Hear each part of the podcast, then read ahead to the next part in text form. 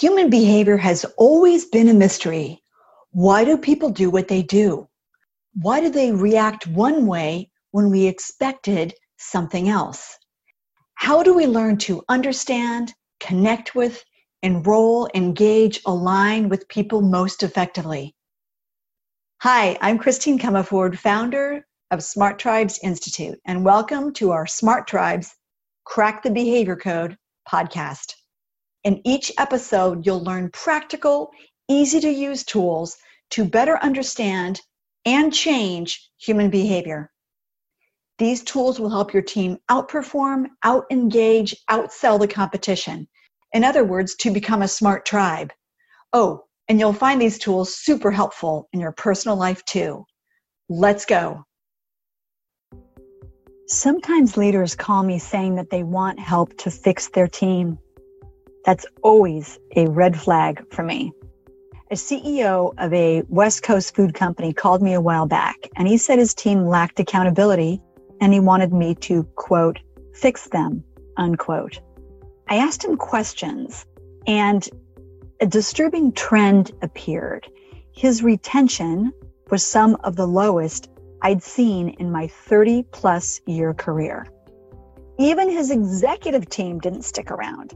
The longest tenure there was two years, and the CEO had been around for over 15 years. What was happening here? How is the accountability in your organization? Would you like it to be stronger? If so, then please do this first. Number one, look at your company's values. Is accountability mentioned? Is it sacred? Number two, Look at your team's emotional engagement. Are they enrolled, aligned, engaged? Number three, look in the mirror. Does your behavior support accountability? Are you a model of it? I've seen the enemy, and it's us.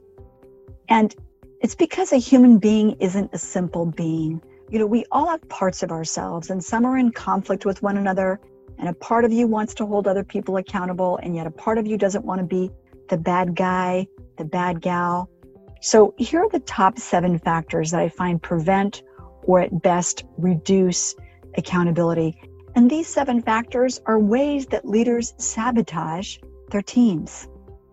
Number one, conflict avoidance. If we don't deal with what's happening, like a missed deadline, then we teach, quote unquote, everyone that accountability isn't really taken seriously. Number two, organizational values. Values that don't honor accountability, if it's not part of our code of conduct of what we hold sacred, people won't take it seriously. Number three, an absence of process.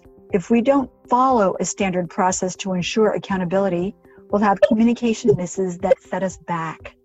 Here's examples of a standard process.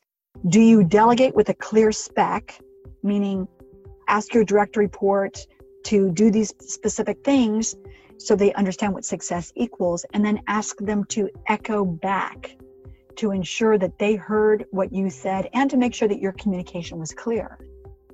Next, do you empower them to succeed? Give them what resources they need. Check in midway to make sure they're on track. And third, in absence of process, do you have celebrations or consequences upon completion?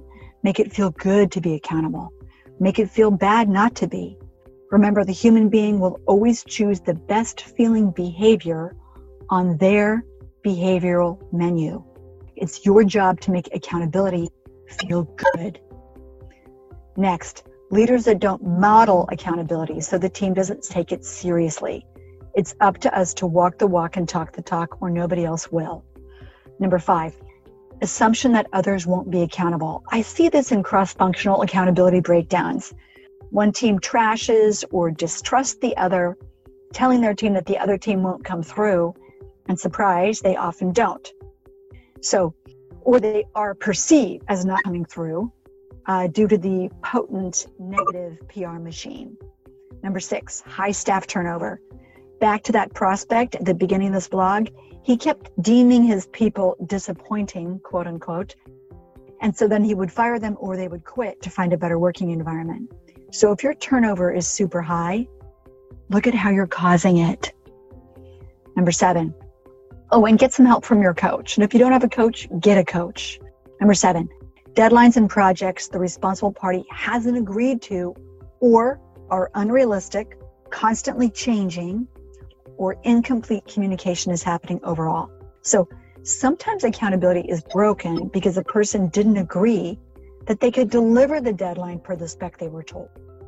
Or they didn't realize that the priorities have changed. Nobody communicated that to them. So they're working on the old priorities or they're scrambling trying to figure out what exactly the priorities are because they're hearing from other teams that the world has changed. Or they're irritated and rebellious because they were told to do the impossible and weren't given a chance to negotiate a more realistic deadline or approach. Now, what actually increases accountability? The great news is that you can turn around your accountability challenges quickly due to your own new behaviors.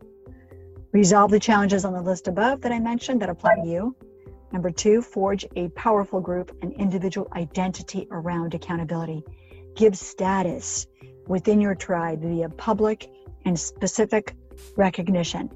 High five to Sue for getting her project done on time, on budget. Great accountability. Yay, Sue. Noting and sharing each team member's superpowers. So if Sue's superpower is getting stuff done on time and on budget, if Juan is struggling with that, he might talk to Sue and say, Hey, how do you do it? Help everybody have superpowers and call them out so people can learn from each other. Number three, make accountability a good feeling behavior. Number four, increase communication and clarity on priorities, on performance.